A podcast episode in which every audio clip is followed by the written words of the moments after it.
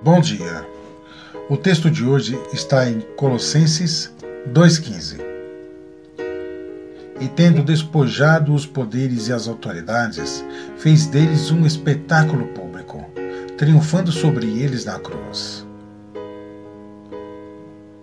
A crucificação era tão hedionda, tão desumana e vil, que a palavra crucificar não foi considerada vocábulo próprio na cultura grega. A crucificação foi reservada para a escória da sociedade que era considerada uma ameaça ao governo. Jesus passou por esta morte de onda. Mas o que Satanás pretendia para humilhar Deus, Jesus tornou em humilhação de Satanás e os seus anjos malignos. Ele fez deles uma vergonha pública. Ele fez da sua tortura e vergonha um altar de glória. Jesus transformou a fúria do inferno num sacrifício de perdão.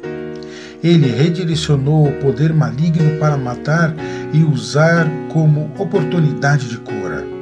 Ao mesmo tempo em que deploramos o sacrifício inexprimível e a vergonha que Jesus carregou na cruz por nós, também regozijamos que Satanás e seus anjos de ódio foram vencidos.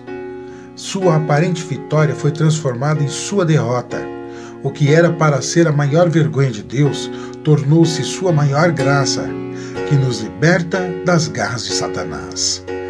Deus te abençoe.